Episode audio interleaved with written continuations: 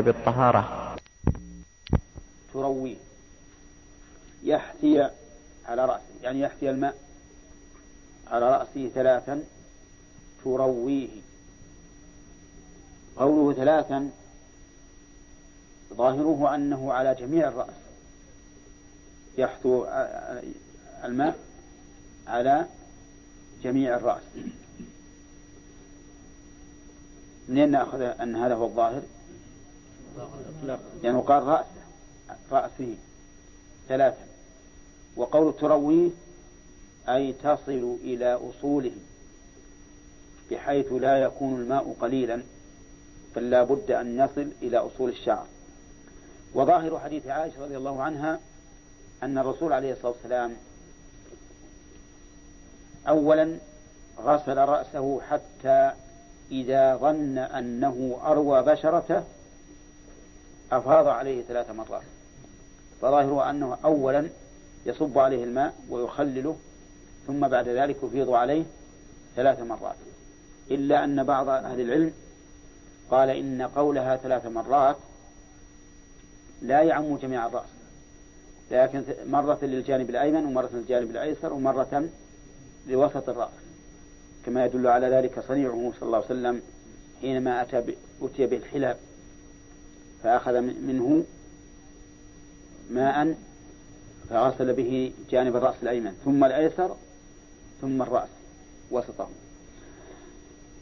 وقال المؤلف ويعم بدنه بعد ما يغسل رأسه يعم بدنه غسلا ثلاثا. أما قوله يعم بدنه فدليله حديث عائشة وميمونة ثم أفاض على سائر جسده. أفاض الماء على سائر جسده. وأما قوله ثلاثا فإنهم فعلوا ذلك قياسا على الوضوء وأنه يشرع فيه التثليث. وهذه المسألة فيها قولان لأهل العلم. هل يثلث في غسل البدن أو لا؟ فالمشهور من المذهب كما ترون. واختار شيخ الإسلام ابن تيمية وجماعة من أهل العلم أنه لا تثليث في غسل البدن لأن ذلك لم يصح عن النبي صلى الله عليه وسلم وإذا لم يصح فإنه لا يشرع. وقال قال المؤلف ويدلكه يدلكه. كيف يدلكه؟ يعني يمر يده عليه هكذا دلكا وإنما شرع الدلك لأجل تيقن وصول الماء إلى جميع البدن.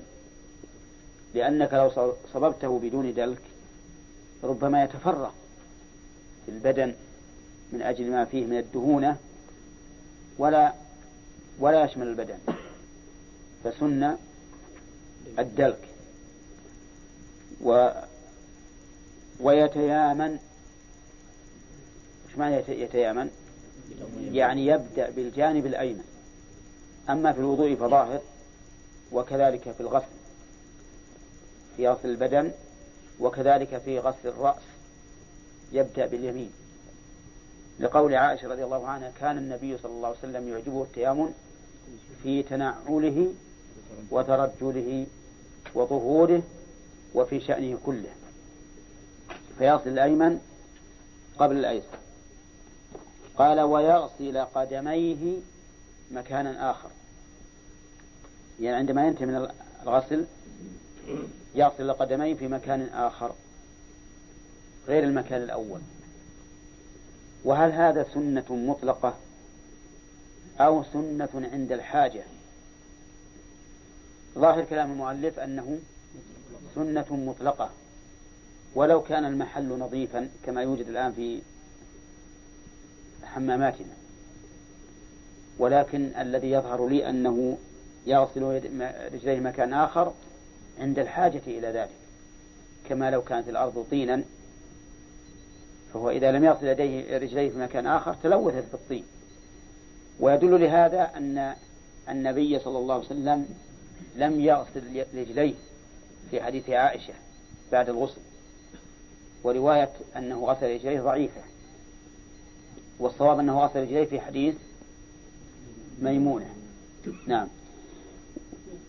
فالظاهر أن غسل الرجلين في مكان آخر إنما يشرع متى؟ عند الحاجة إليه فقط. نعم. قال ويغسل قدميه مكان آخر. ها؟ شرحنا طيب. مكان ظرف. ظرف مكان. قال في مكان. لا لا. ما هو لا لا ما هو شرط طيب يقول والمجزئ أن ينوي إلى آخره. المجزئ يعني الذي تبرأ به الذمة. الذي تبرأ به الذمة. والإجزاء معناه سقوط الطلب بالفعل. هذا الإجزاء. سقوط الطلب بالفعل. فإذا قيل أجزأ صلاته أي سقط طلبه بها. بفعله إياها. وكذلك نقول في بقية العبادات أن الإجزاء هو سقوط الطلب بالفعل. يعني إذا فعلت الشيء وسقط به الطلب قيل أجزاء فإن لم يسقط به الطلب قيل لم يجزئ. فلو أن أحدا صلى وهو محدث ناسيا ثم ذكر بعد الصلاة هل أجزأته صلاته؟ لا لماذا؟ لأنه الآن مطالب بها ففعله لم يسقط به الطلب فلا تكون مجزئة واضح؟ ولو أن رجلا وجب عليه أن يصوم ثلاثة أيام متتابعة ففرق بينها بدون عذر هل تجزئه ولا لا؟ لماذا؟ لأن الطلب لم يسقط به بصومه هذا إذ أن الطلب أن يصوم متتابعا. فالإجزاء إذن تعريفه سقوط الطلب بالفعل أي بفعل الشيء. فإذا فعل الإنسان الشيء وسقط به الطلب قيل إنه مجزي وإذا سقط الطلب برئت الذمة. وصار الإنسان غير مطالب به عند الله عز وجل. نعم. قال المجزئ أن ينوي ويسمي والنية الشرط. وقد سبق تعريفها. وبيان الجهر بها أو النطق بها. ويسمي وسبق دليله وأنه واجب على المذهب. ويعم بدنه بالغسل مرة.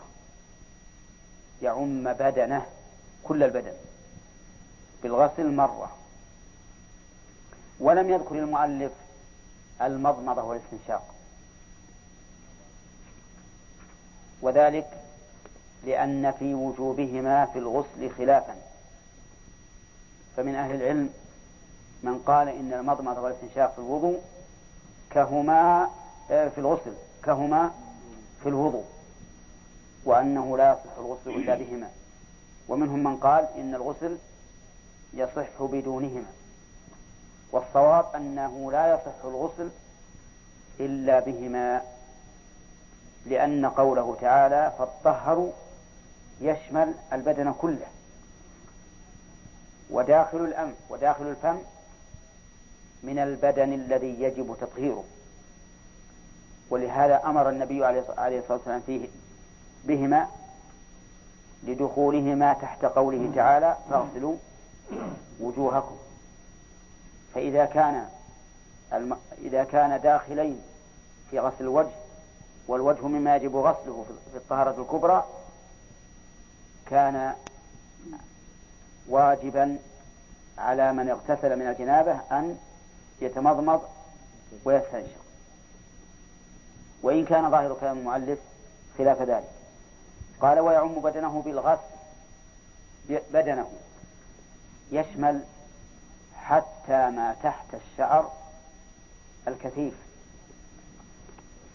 الشعر الكثيف يجب أن يغسل ما تحته. بخلاف الوضوء فإنه لا يجب غسل ما تحت الشعر الكثيف. والشعر الكثيف هو الذي لا ترى من ورائه البشرة. قال أهل العلم والشعر بالنسبة لتطهيره وما تحته ينقسم ثلاثة أقسام. الأول أن يجب تطهير ظاهره وباطنه بكل حال وذلك في الغسل من الجنابة. والثاني أن يجب تطهير ظاهره وباطنه إن كان خفيفا وتطهير ظاهره فقط إن كان كثيفا وذلك في الوضوء. والثالث لا يجب تطهير باطنه سواء كان خفيفا أو كثيفا وهذا في في التيمم. هذا في التيمم. نعم. هنا يقول المؤلف يعم بدنه بالغسل مرة بدنه. يشمل ما تحت الشعر اللي في رأسه أو في لحيته أو في مكان في مكان من بدنه. ويتيأنى مرة إلى آخره. طيب ما هو الدليل على أن هذا الغسل مجزئ؟ الدليل قوله تعالى وإن كنتم جنبا فاطهروا. ولم يذكر الله شيئا سوى ذلك. اطهر. ومن عمم بدنه بالغسل مرة واحدة صدق عليه أنه قد اطهر. أليس كذلك؟ نعم. فإن قلت هذه الآية مجملة والنبي صلى الله عليه وسلم فصل هذا الإجمال بفعله. فيكون الغسل واجبا على الكيفية التي كان النبي صلى الله عليه وسلم يفعلها. لأن الله لما قال أقيموا الصلاة وهو أمر مجمل ففسره النبي صلى الله عليه وسلم بفعله صار واجبا علينا أن نقيم الصلاة كما كما فعل الرسول عليه الصلاة والسلام.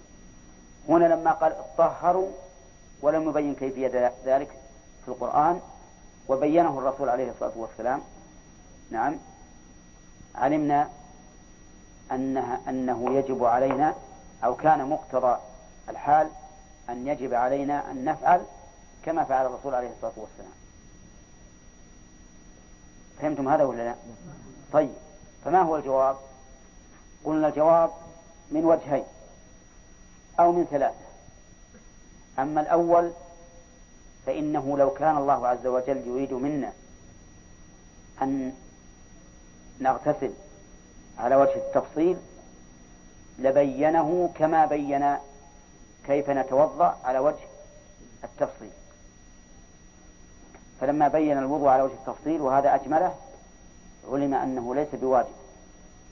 أن نبدأ مثلا بأعلى البدن أو أو بيمينه أو بشماله هذا واحد.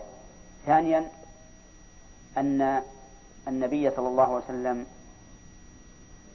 قال للرجل الذي كان يتيمم ولا يصلي بل الذي كان قد أصابته جنابة ولا, ولا يصلي. قال له عليك بالصعيد فإنه يكفيك. والقصة معروفة ثابتة في صحيح البخاري في حديث عمران بن حصين الطويل. وكان ليس عند الناس ماء وذهب علي بن أبي طالب ورجل معه يطلبان الماء وحضر الماء. و, و استقى الناس منه وتطهروا وبقي بقية. فقال النبي عليه الصلاة والسلام للرجل الذي كان جنبا وكان لا يصلي فقال له عليك بالصلاة فإنه يكفيك. قال له خذ هذا فأفرغه عليك. خذ هذا فأفرغه عليك. ولم يبين له النبي صلى الله عليه وسلم كيف يفرغه على نفسه. ولو كان الغسل واجبا كما اغتسل الرسول عليه الصلاة والسلام لبينه له لأن تأخير البيان عن وقت الحاجة لا يجوز في مقام البلاغ والرسول عليه الصلاة والسلام واجب عليه أن يبلغ البلاغ المبين. وهذا الرجل يبدو يعني لو قال قائل لعل هذا الرجل يعرف كيفية الغسل فنقول الأصل عدم معرفته ثم إن ظاهر حاله أنه رجل جاهل. بدليل أنه ما علم أن التيمم يجزئ عن الغسل عند عدم الماء. هناك أمر ثالث وجه ثالث ولننظر هل يصح أو ما يصح. وهو أن الرسول صلى الله عليه وسلم لم يغتسل على كيفية واحدة. لم يغتسل على كيفية واحدة. بل اغتسل مرة على حسب ما جاء في حديث عائشة ومرة على حسب ما جاء في حديث ميمونة. ولو كانت الصفة واجبة لبقي على حالة واحدة.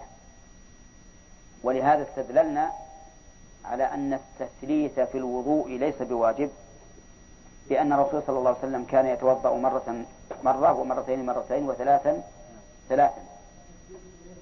في الوضوء في الوضوء ليس بواجب.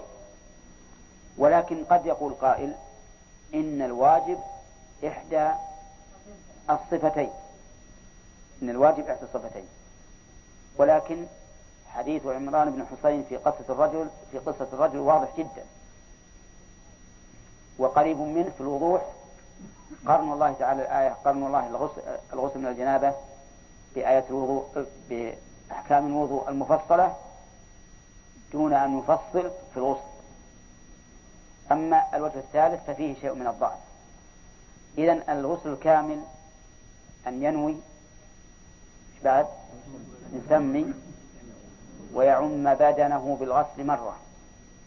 فما رأيكم لو أن رجلا نوى وعليه جنابة؟ نوى الغسل فانغمس في بركة أو في غدير. واجتمع السيول ثم خرج. يجزئه ولا لا؟ ها يجزئه. ها؟ أي يجزئه إذا تمضمض واستنشق. يجزئه ذلك. إذا تمضمض واستنشق. طيب لو لو أراد الوضوء ثم انغمس في هذا الماء محمد نور. ها؟ لا مو جنابة. وضوء. إيه. بس هذه الأولويات ما في كل مكان. طيب من اللي يعرف؟ لا يجزي لأنه فقد ها؟ لا يجزي لأنه فقد الترتيب. لا يجزي لأنه فقد الترتيب. صح؟ لا يجزي لأنه فقد الترتيب. ها؟ إي. هذا عن مسألة خلافية. المذهب أن الترتيب فرض. لا بد منه. وسبق لنا تقرير ذلك. وعلى هذا فلا يجزي لفوات الترتيب. طيب لو خرج مرتبا أجزاءه خرج مرتبا كيف يخرج مرتبا يا ياسر؟ ها؟ لا يخرج يتوضا ما ما يصلح. والله في البركه إيه. البركه يمر يمر الماء على يده وعلى رجله هو منغمس الآن. اي نعم في البركه إيه. ياخذ الماء يضع السماء وينجه أيضا يغسل الماء هو الآن منغمس كيف يأخذ الماء في يده؟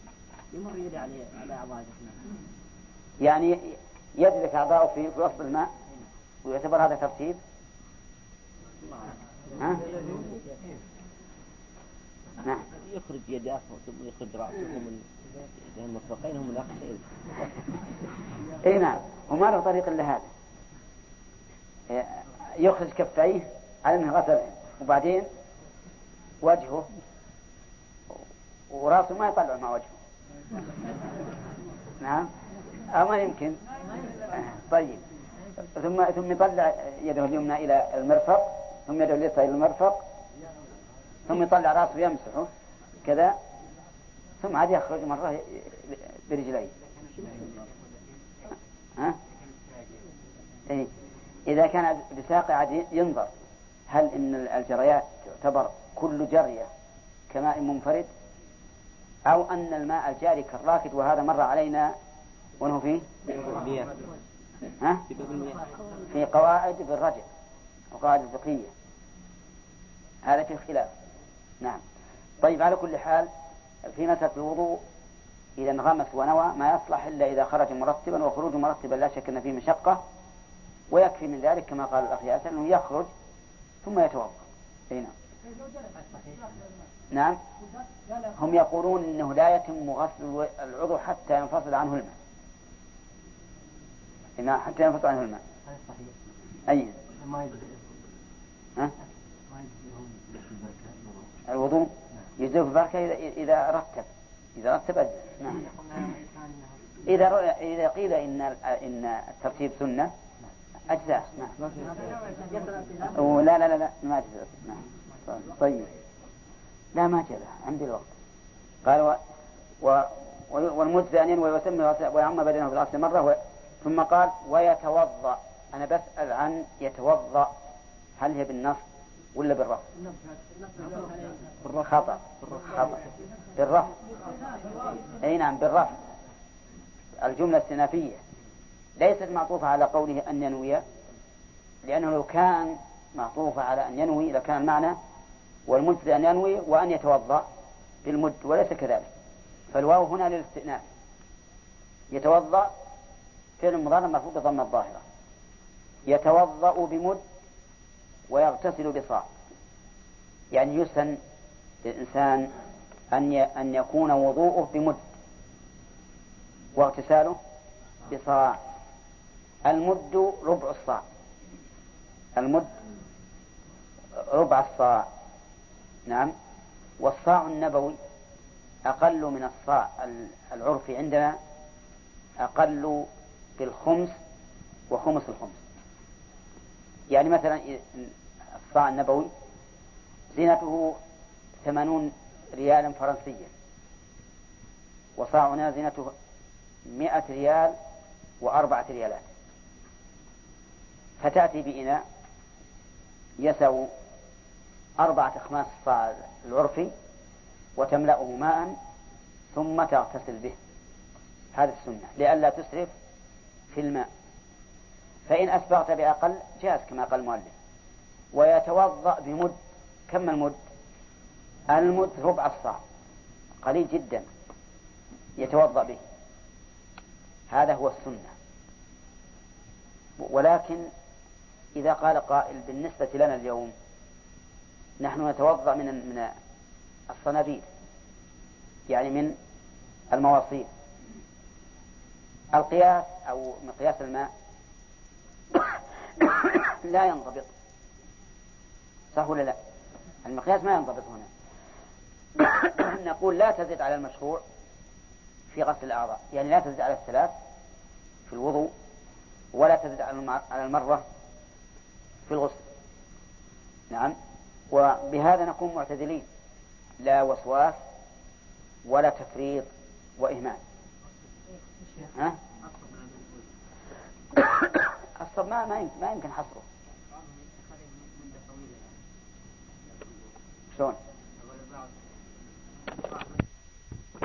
فإن أسبغ بأقل أجزاء إن أسبغ بأقل من المد في الوضوء ومن الصاع في الغسل. فإنه يجزي. لأن المقصود المقصود الغسل. والتقدير هذا على سبيل الأفضل الأفضلية. ولكن يشترط أن لا يكون مسحا. فإن كان مسحا فإنه لا يجزي. والفرق بين المسح والغسل أن الغسل يتقاطر منه الماء والمسح لا يتقاطر. المسح مثل أن تبل يدك وتمسح العضو. معلوم أن الماء لا يتقاطر والغسل أن يجري الماء على الغسل ويتقاطر ولو شيئا قليلا. المهم أن أن يكون الماء جار على العضو. فلو أن أحدا أخذ ماء قليلا وجعل يغط يده ويمسح جسمه هكذا مسحا. فإن ذلك لا يجزي. لأن الله تعالى قال فاغسلوا وجوهكم وامسحوا برؤوسكم. ففرق سبحانه وتعالى بين الغسل والمسح. وكذلك قوله فطهروا بينه الرسول عليه الصلاة والسلام بفعله بأنه غسل. فلا بد إذن من أن يكون غسلا. لكن لو أسبغ بأقل فلا حرج فهو جائز. قال أو نوى بغسله الحدثين أجزأ. أو نوى بغسله الحدثين أجزأ. وش عنه؟ عن الحدثين. لقول النبي صلى الله عليه وسلم إنما الأعمال بالنيات وإنما لكل امرئ ما نوى. وهذا الرجل نوى بغسله رفع الحدثين فحصل له ما نوى. واضح؟ طيب. هل هناك نية أخرى؟ نعم هناك نية أخرى. أن ينوي رفع الحدث الأكبر فقط. أن ينوي استباحة ما لا يباح إلا بالوضوء. أن ينوي استباحة ما يباح بالغسل فقط. فالوجوه كم؟ أربعة. أن ينوي الحدثين جميعا. فهنا يرتفع الحدثان لأنه نواهما. أن ينوي رفع الحدث الأكبر فقط ويسكت عن الأصغر. فظاهر كلام المؤلف حيث قال أو نوى بغسله الحدثين. ظاهر كلامه أنه يجزي ولا لا؟ لا يجزي فعليه يرتفع الأكبر ولا يرتفع الأصغر. لقول النبي صلى الله عليه وسلم إنما الأعمال بالنيات وإنما لكل امرئ ما نوى وهذا لم ينوي إلا الأكبر. وعلى هذا فلو جئت مثلا واغتسلت من الجنابة ومن أجل السرعة ذهب عن عن ذهنك نية الوضوء. ولكنك نويت الجنابة فقط. فعلى ما ما مشى عليه المؤلف لا يجزئك عن الوضوء. لا بد أن تتوضأ. واختار شيخ الإسلام ابن تيمية أنه إذا نوى رفع الحدث الأكبر فقط وسكت عن الأصغر فإنه يرتفع الحدثان. واستدل لذلك بقوله تعالى وإن كنتم جنبا فاطهروا مع أنه قال سبحانه وتعالى إذا قمتم إلى الصلاة فاصلوا وجوهكم وإن كنتم جنبا فاطهروا وعلى هذا فإذا تطهر الإنسان بنية الحدث الأكبر فإنه يجزئه لأن الله لم يذكر سوى ذلك. وما ذهب إليه الشيخ رحمه الله هو الصحيح لأنه لم لأن الله لم يوجب علينا إلا أن نطهر فقط. وقد فعلنا. الوجه الثالث أن ينوي ما لا يباح إلا بالوضوء. ما لا يباح إلا بالوضوء أو بالحدثين جميعا. ما لا يباح إلا بالحدث إلا بارتفاع الحدثين جميعا. هذا صواب العبارة. ها. الصلاة. مثل الصلاة. كالصلاة. فإذا اغتسل للصلاة. ما نوى رفع الحدث؟ لكن نوى أنه مغتسل للصلاة فإنه يرتفع عنه الحدثان لماذا؟ لأنه من لازم نية الصلاة أن أن يرتفع الحدثان إذ أن الصلاة لا تصح إلا بارتفاع الحدثين فيكون ارتفاع الحدثين هنا من باب إيش؟ من باب اللازم من باب اللازم لأنه من لازم إرادة الصلاة أن يرتفع الحدثان. الوجه الرابع أن ينوي ما يباح بالغسل فقط دون الوضوء. مثل أي شيء؟ كالمكث في المسجد أو قراءة القرآن. اغتسل الإنسان لقراءة القرآن فقط. اغتسل لقراءة القرآن. ما نوى الحدث؟ ولا الحدثين ولا ما لا يباح إلا بالوضوء والغسل. نوى ما يباح بالغسل فقط. مثل قراءة القرآن. قراءة القرآن إذا اغتسل الإنسان وإن كان عليه الحدث الأصغر جاز له أن يقرأ القرآن وهي غير مس المصحف فهذا رجل قيل له لماذا اغتسلت؟ قال اغتسلت لأقرأ القرآن. هل يصلي؟ لا يصلي. لأن استباحة قراءة القرآن من الجنوب لا تستلزم استباحة الصلاة. أليس كذلك؟ وعليه فلا يرتفع إلا الحدث الأكبر فقط. فإذا أراد الصلاة فلا بد أن يتوضأ. فهذه أربعة وجوه النية ولكن لو لو لو رجعنا إلى واقع الناس الآن. لوجدنا أن أكثر الناس يغتسلون من الجنابة من أجل الصلاة رفع الحدث الأكبر. أو من أجل الصلاة. هو مثل قام بعد ما أذن وعليه جنابة وذهب يغتسل. لو سألناه لماذا اغتسلت قال لأجل أن أصلي. وعلى هذا فيرتفع الحدث الأكبر والأصغر قولا واحدا. ويندر أن نرى رجلا اغتسل من الجنابة من أجل قراءة القرآن فقط. هذا نادر. ما في أسئلة يا أخوان. ولا كلمة ولا شيء. نعم. يقول المؤلف آه، أو نوى بغسله الحدثين الحدثين. كيف الحدثين؟ المراد رفع رفع الحدثين. نعم. ويسن لجنب غسل فرجه والوضوء. قول غسل فرجه والوضوء يعني الاثنان جميعا. يعني الاثنين جميعا يسن له غسل فرجه ووضوءه. ويسن لجنب غسل فرجه والوضوء. قول غسل فرجه والوضوء يعني الاثنان جميعا. يعني الاثنين جميعا يسن له غسل فرجه ووضوءه لهذه الأمور الثلاثة للأكل والشرب والنوم ومعاودة الوطن لأكل يسن أن يتوضأ الجنوب للأكل. وإن اغتسل فالغسل أفضل بلا شك. ولهذا ينبغي للإنسان أن يبادر باغتساله من الجنابة بقدر ما يستطيع. فإنه أفضل لأنه أطهر وأنقى. لكن إذا قال أنا سأؤخر الاغتسال نقول إذا توضأ. الأكل وظاهر كلام المؤلف العموم. فيشمل الأكل الوجبات الرئيسية؟ مثل الغداء والعشاء والفطور. ويشمل الأكل الصغير؟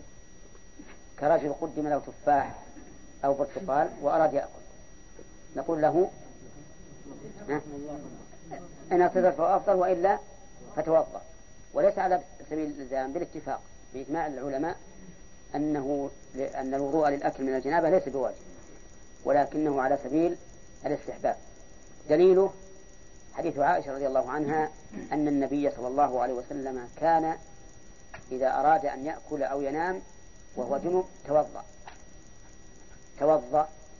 ولا عبرة بحمل من حمل الحديث على أن المراد به الوضوء اللغوي الذي هو النظافة. لأن لدينا قاعدة في أصول الفقه أن الحقائق تحمل على عرف الناطق بها. الحقائق تحمل على عرف الناطق بها. فإن كان الناطق الشرع حملت على إيش؟ الحقيقة الشرعية. إذا كان الناطق من أهل اللغة حملت الحقيقة اللغوية. من أهل العرف حملت على الحقيقة العرفية. فلو أننا خاطبنا رجل من النحويين وقال زيد آه، نعم. وقال الفاعل. ما هو الفاعل في عرف النحويين؟ لا في عرف النحويين. هو الاسم المرفوع المذكور قبله عامله سواء كان فعلا أو مشتقا. الاسم المرفوع المذكور قبله عامل. عرفتم؟ لكن الفاعل في اللغة هو من قام به الفعل. فمثلا زيد قائم في اللغة فاعل يا أخوان. في اللغة فاعل. زيد قائم نقول زيد فاعل في اللغة العربية. لكن عند النحويين ليس بفاعل. مبتدأ وخبر. السبب لأن الحقائق أو لأن نعم الحقائق تحمل على عرف من الناطق بها. في لغتنا الآن كلمة شاة تعني لا ما هي الضأن الأنثى من الضأن لكن في الشرع في أربعين شاة شاة المر علينا ها؟ يشمل الذكر والأنثى من الضأن والمعز فقول عائشة رضي الله عنها توضأ توضأ. ما لا يمكن أن نحمله على الحقيقة اللغوية بل على الحقيقة الشرعية. نعم.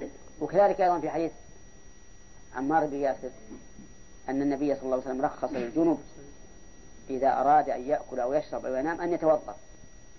فهذا أيضا واضح لكن الأول في مسلم وهذا في السنن. وعلى كل حال هذا الدليل.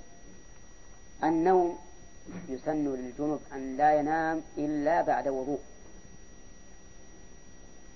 الدليل فعل النبي صلى الله عليه وسلم.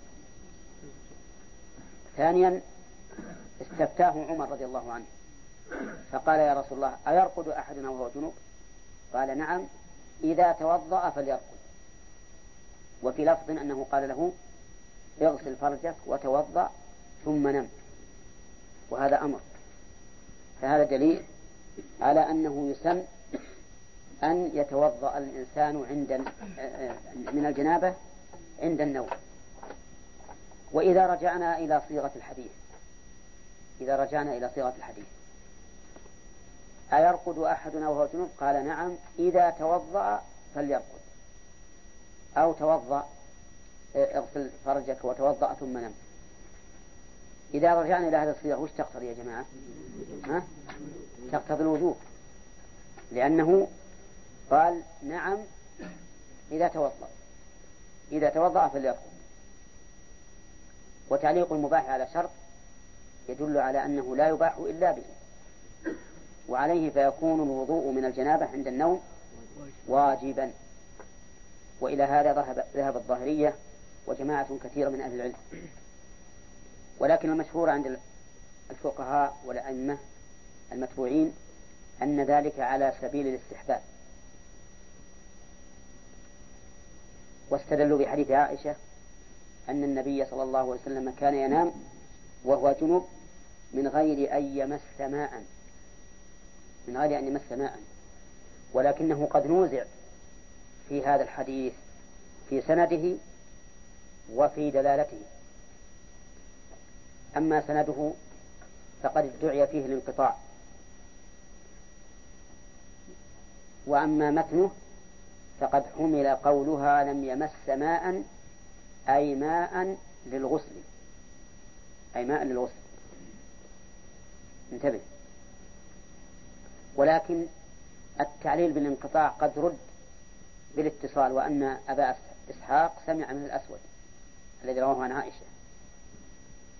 ومعلوم أنه إذا تعارض الوصل والقطع فالمعتبر الوصل كما هو معروف في اصطلاح المحدثين. وأما قولهم ولم ولم يمس ماء أي ماء للغسل فهذا بعيد أن يقيد بالغسل. ليش؟ لأن ماء نكرة في سياق إيش؟ في سياق النفي. فتعم أي ماء. تعم أي ماء.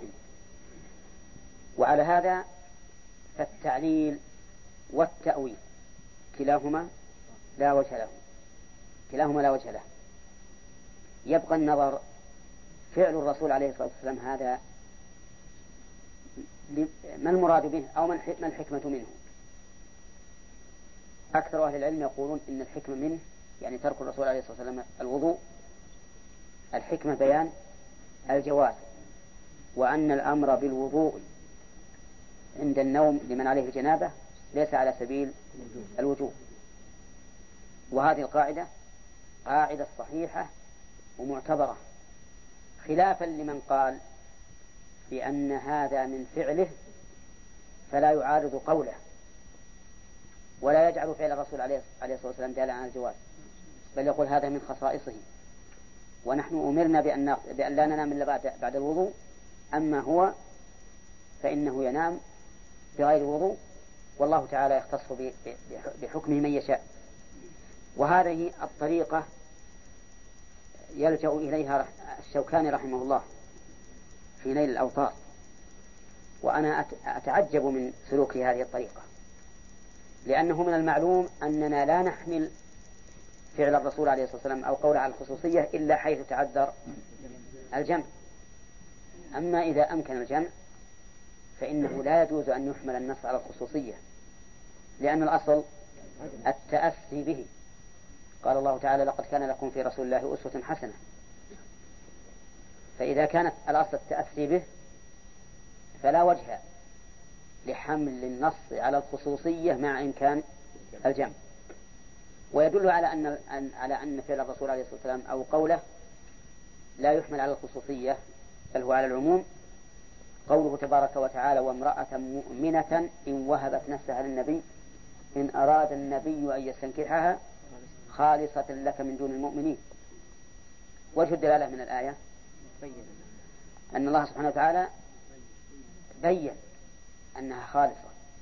ولولا هذا لكان مقتضى النص أن الإنسان يجوز أن يتزوج بالهبة. هذا دليل. دليل آخر لما قال الله سبحانه وتعالى في قصة زينب بنت جحش قال فلما قضى زيد منها وطرا زوجناكها. وكان وكانت زينب تحت زيد بن حارثة. وزيد بن حارثة كان قد تبناه النبي صلى الله عليه وسلم. فلما أحل الله له زينب قال لكي لا يكون على المؤمنين حرج في أزواج أدعيائهم إذا قضوا منهن وطرا. الحكم خاص والعلة عامة. إذا معناه أن الحكم الذي يثبت الرسول عليه الصلاة والسلام ويخص به يكون له وللأمة. وإلا لم يكن لقوله لكي لا يكون على المؤمنين حرج في أزواج أدعيائهم فائدة. إذا فالذي يظهر لي أن الجنب أن الجنب لا ينام إلا بوضوء على سبيل الاستحباب لكنه أوكد من من الأكل والشرب. ولهذا ذهب الفقهاء رحمهم الله إلى أنه يكره للجنب أن ينام بدون وضوء. يكره. وأما الأكل والشرب فلا يكرهان بدون وضوء. ففرقوا بين الجنب بين النوم وبين الأكل والشرب. الثالث قال ومعاودة وطئ وطئ نعم. جسم أن يتوضأ الإنسان إذا أراد أن يعود مرة أخرى إلى الجماع. لأن النبي صلى الله عليه وسلم أمر به. وقد ثبت ذلك في صحيح مسلم. أنه إذا جامع الإنسان أهله ثم أراد أن يعود فليتوضأ بينهما وضوءا. وهذا الأمر الأصل فيه الوجوب وأنه إذا أراد الإنسان أن يعود مرة أخرى فإنه يجب أن يتوضأ. ولكن هذا الأمر أخرجه عن الوجوب ما رواه الحاكم في الحديث. قال إنه أنشط للعود. إنه أنشط للعود. نعم. هذا يدل على أن الوضوء هنا ليس عبادة حتى نلزم الناس به ولكنه من باب التنشيط. من باب التنشيط. فيكون الأمر هنا للإرشاد وليس وليس للوجوب وكان النبي عليه الصلاة والسلام يطوف على نسائه كلهن بغسل واحد. وإن كان طوافه عليهن بغسل واحد لا يمنع أن يكون يتوضأ بين الفعلين و فيكون قوله لمعادة الواطئ على سبيل الاستحباب وليس على سبيل الوجوب. سمع شخص قارئ يقرأ الحديث الحديث الذي في مسلم قال وزاد الحاكم فإنه أنشط للعود. نعم. كثير والله يقول واحد سمعته إمام يقرأ يقول أنشط للعود نعم. والعود تعرفونه عنده. فنقول باب التيمم. التيمم في اللغة القصد. يقال تيممت كذا بمعنى قصدته. والعامة يقولون اليمة ويمة كذا. أي جهته وقصده فالتيمم إذن لغة القصد. أما شرعا فهو قصد قصد الصعيد الطيب ليمسح به وجهه ويديه. وهو مأخوذ من قوله تعالى فتيمموا صعيدا طيبا فامسحوا بوجوهكم وأيديكم منه. طيب. ولو قلنا إن التيمم في الشرع التعبد لله تعالى بقصد الصعيد الطيب لمسح الوجه واليدين به لكان هذا أولى. لأننا قلنا فيما سبق إن كل عبادة تعرف ينبغي أن يقرن فيها ذكر التعبد. والطهارة بالتراب من خصائص هذه الأمة. لقول النبي صلى الله عليه وسلم أعطيت خمسا لم يعطهن أحد من الأنبياء قبلي. نصرت بالرعب مسيرة شهر وجعلت لي الأرض مسجدا وطهورا فأيما رجل أدركته الصلاة فليصلي. وذكر الحديث. رواه جابر. وكانت الأمم السابقة إذا لم يجدوا ماء بقوا حتى يجدوا الماء فيتطهروا به ثم يقضوا ما فاتهم من الصلوات. ولا شك أن في هذا مشقة عليهم. وفيه أيضا حرمان للإنسان من الصلة بالله عز وجل كل هذه المدة. لو بقي عشرة أيام ما صلى حتى يجد الماء. وتعرفون أن انقطاع صلة الإنسان بينه وبين ربه أنها تحدث للقلب غفلة وقسوة. طيب. آه التيمم نزل بسبب ضياع عقد لعائشة رضي الله عنها. ضاع لها عقد آه، كانت تتحلى به للنبي صلى الله عليه وسلم وأخذته عارية. فلما ضاع بقي الناس يطلبون هذا العقد. وأصبحوا ليس معهم ماء. فأنزل الله تعالى آية التيمم. ولما نزلت آية التيمم وشرع التيمم للناس بعثوا البعير التي هي راكبته يعني أثروه وكان باركا فلما بعثوه وجدوا العقد تحته. وهذا من حكمة الله أن الله سبحانه وتعالى لم يلهمهم أن يبعثوا البعير بل بقوا يطلبون هذا العقد كل الليل. من أجل أن يشرع الله سبحانه وتعالى هذه الطهارة لعباده. قال أسيد بن حضير رضي الله عنه ما هذه أول بركتكم يا آل أبي بكر؟ فإن ضياع هذا العقد صار سببا سهل الله به على الأمة إلى يوم القيامة. والتيمم يقول المؤلف فيه بدل طهارة الماء. فليس. فليس أصلا ولكنه بدل.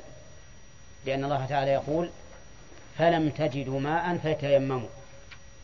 إذا فهو بدل عن أصل وهو الماء.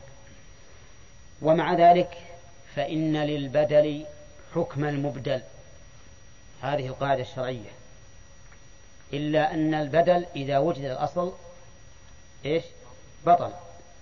وكان من المشهور بين العامة يقولون إذا وجد الماء بطل التيمم. وهذا صحيح. فإذا ما يكون بدلا والبدل له حكم المبدل وهل هو رافع للحدث أو مبيح لما تجب له الطهارة؟ فيه قولان لأهل العلم. منهم من يرى أنه رافع للحدث ومطهر ومنهم من يرى أنه مبيح لما يجب الوضوء له وليس برافع للحدث ولا مطهر. والصواب أنه مطهر ورافع للحدث لقوله تعالى حين ذكر التيمم ما يريد الله ليجعل عليكم من حرج ولكن يريد ليطهركم وليتم نعمته عليكم. ولقول النبي صلى الله عليه وسلم جعلت لي الأرض مسجدا وطهورا والطهور بالفتح. إيش؟ ما يتطهر به. وأيضا هذان دليلان. من الكتاب ومن السنة. ومن النظر أيضا. لأننا نقول إنه بدل.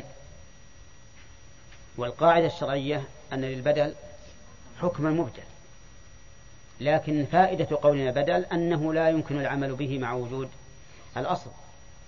وإلا فهو قائم مقامه. وعلى هذا فكما أن طهارة الماء ترفع الحدث فكذلك طهارة التيمم. ولكن هذه الطهارة إذا وجد الماء بطلت ووجب عليه أن يغتسل إن كان التيمم عن غسل وأن يتوضأ إن كان التيمم عن وضوء. ودليل ذلك الحديث الذي أشرتم إليه قبل قليل حديث عمار بن حصين. في قصة الرجل الذي أعطاه النبي صلى الله عليه وسلم الماء وقال أفرغه على نفسك. لأن هذا الرجل كان معتزلا لم يصلي مع القوم. فسأله النبي صلى الله عليه وسلم لماذا لم تصلي مع الناس؟ قال أصابتني جنابة ولا ماء. فقال عليك بالصعيد فإنه يكفيك. عليك بالصعيد فإنه يكفيك. فهذا الرجل كان تيمم للجنابة ولما جاء الماء قال له النبي عليه الصلاة والسلام خذ هذا أفرغه على نفسك. ولو كان التيمم رافعا للحدث رفعا مستمرا ما بطل بوجود الماء. ولحديث أبي هريرة الصعيد الطيب وضوء المسلم وإن لم يجد الماء عشر سنين فإذا وجده فليتق الله وليمسه بشرته. هل يترتب على هذا الخلاف أثر؟ الجواب نعم يترتب عليه أثر.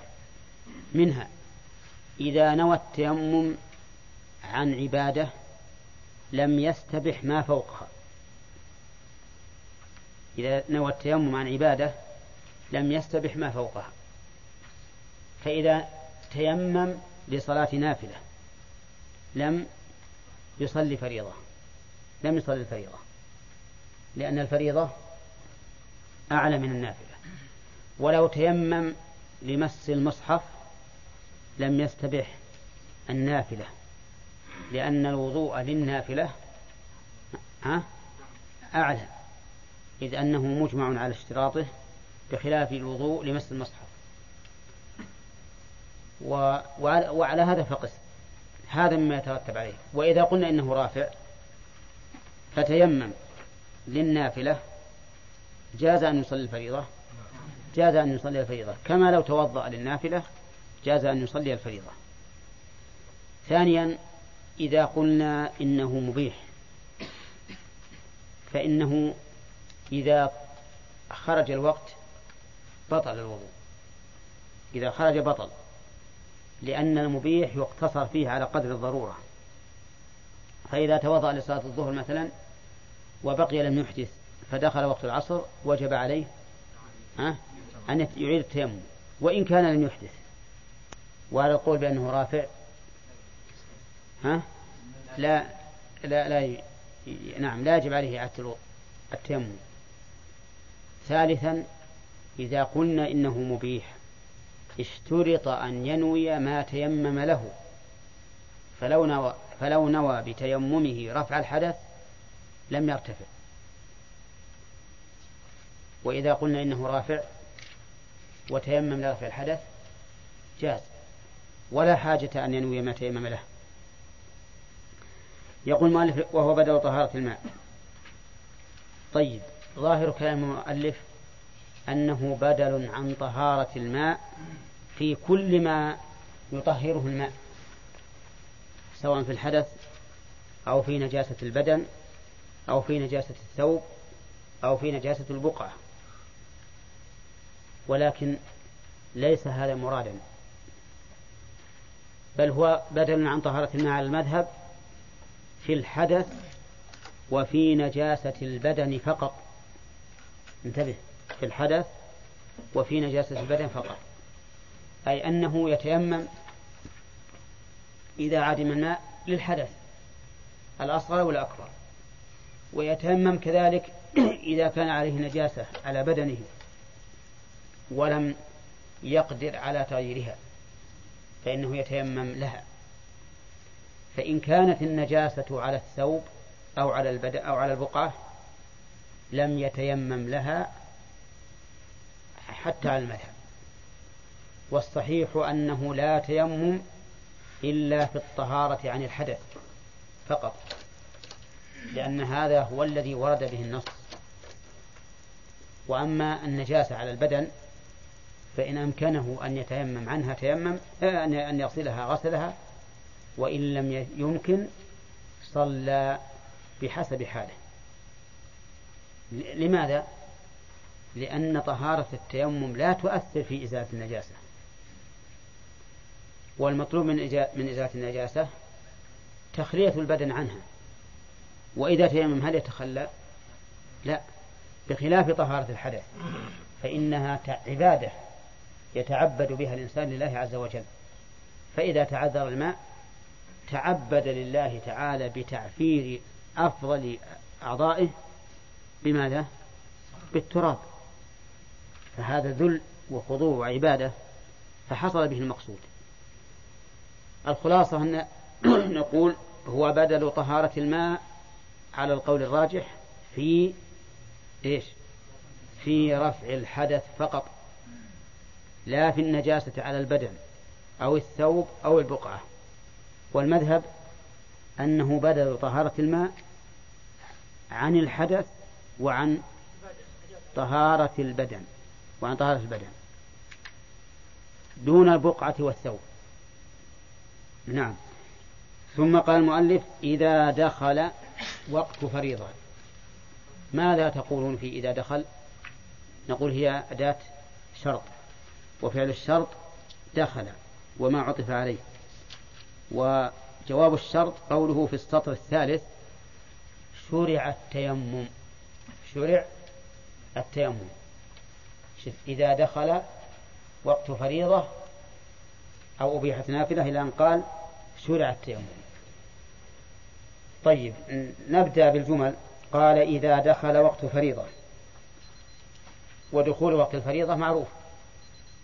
فدخول وقت الفجر إذا طلع الفجر. وقت الظهر إذا زالت الشمس. وقت العصر إذا كان ظل كل شيء مثله بعد في الزوال. وقت المغرب إذا غربت الشمس ووقت العشاء إذا غاب الشفق.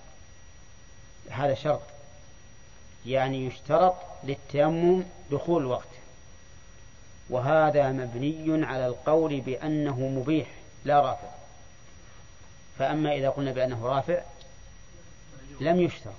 كما لو توضأ قبل دخول الوقت أجزأ فإذا تيمم قبل دخول الوقت أجزأ. لكن المذهب يرون أنه مبيح فيقتصر فيه على الضرورة وذلك بأن يكون في وقت الصلاة.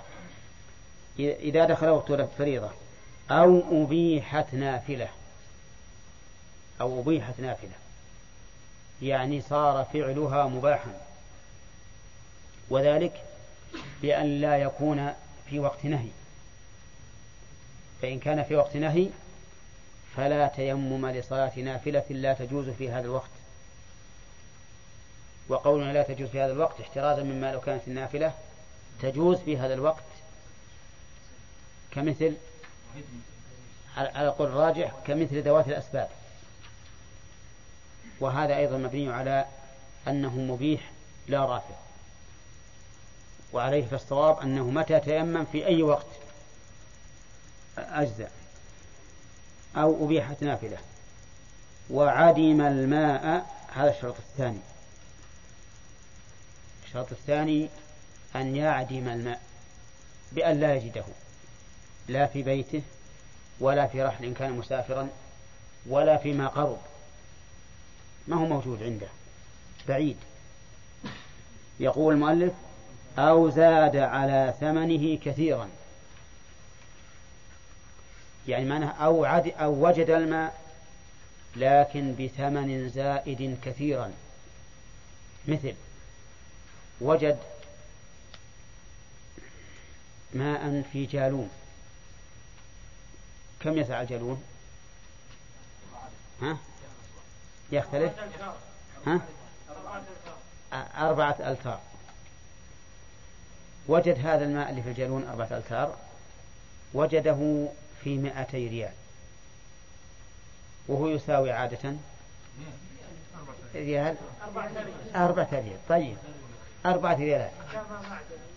فوجده بمائة ريال. طيب مائة ريال زائدة على أربعة كثيرا ولا لا؟ زائدة كثيرا. فحينئذ يعدل إلى التيمم. يعني مثلا لنفرض أنه الآن عند في السفر. وعند محطة. نعم محطة بنزين. قال فيه ماء صحة. خلى واضح. ماء الصحة جرة تباع بريال. بريالين؟ طيب. بريالين. المهم قال فيه ماء صحة لكن نبيعها بعشرة ريالات. بعشرة ريالات كثير. ولا لا؟ لأنه زاد زاد على الثمن أربعة أخماس هذا كثير. يجوز أن يتيمم. حتى لو كان مع هذا الرجل من الدراهم آلاف الريالات. ليش؟ لأنه زاد على ثمنه كثيرا. ولكن إذا نظرنا إلى الواقع وجدنا أن هذا القول ضعيف. وأن الصواب أنه إذا زاد على ثمنه كثيرا وهو واجد للثمن قادر عليه فإنه يجب عليه أن يشتريه.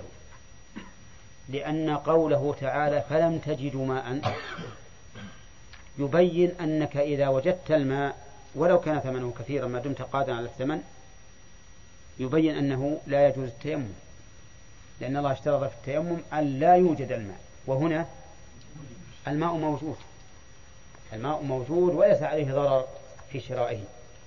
وأما كون ثمنه يزيد أو ينقص فهذا يرجع إلى العرض والطلب أو ربما بعض الناس يتضرر بالآخرين إذا رأى أنهم في حاجة.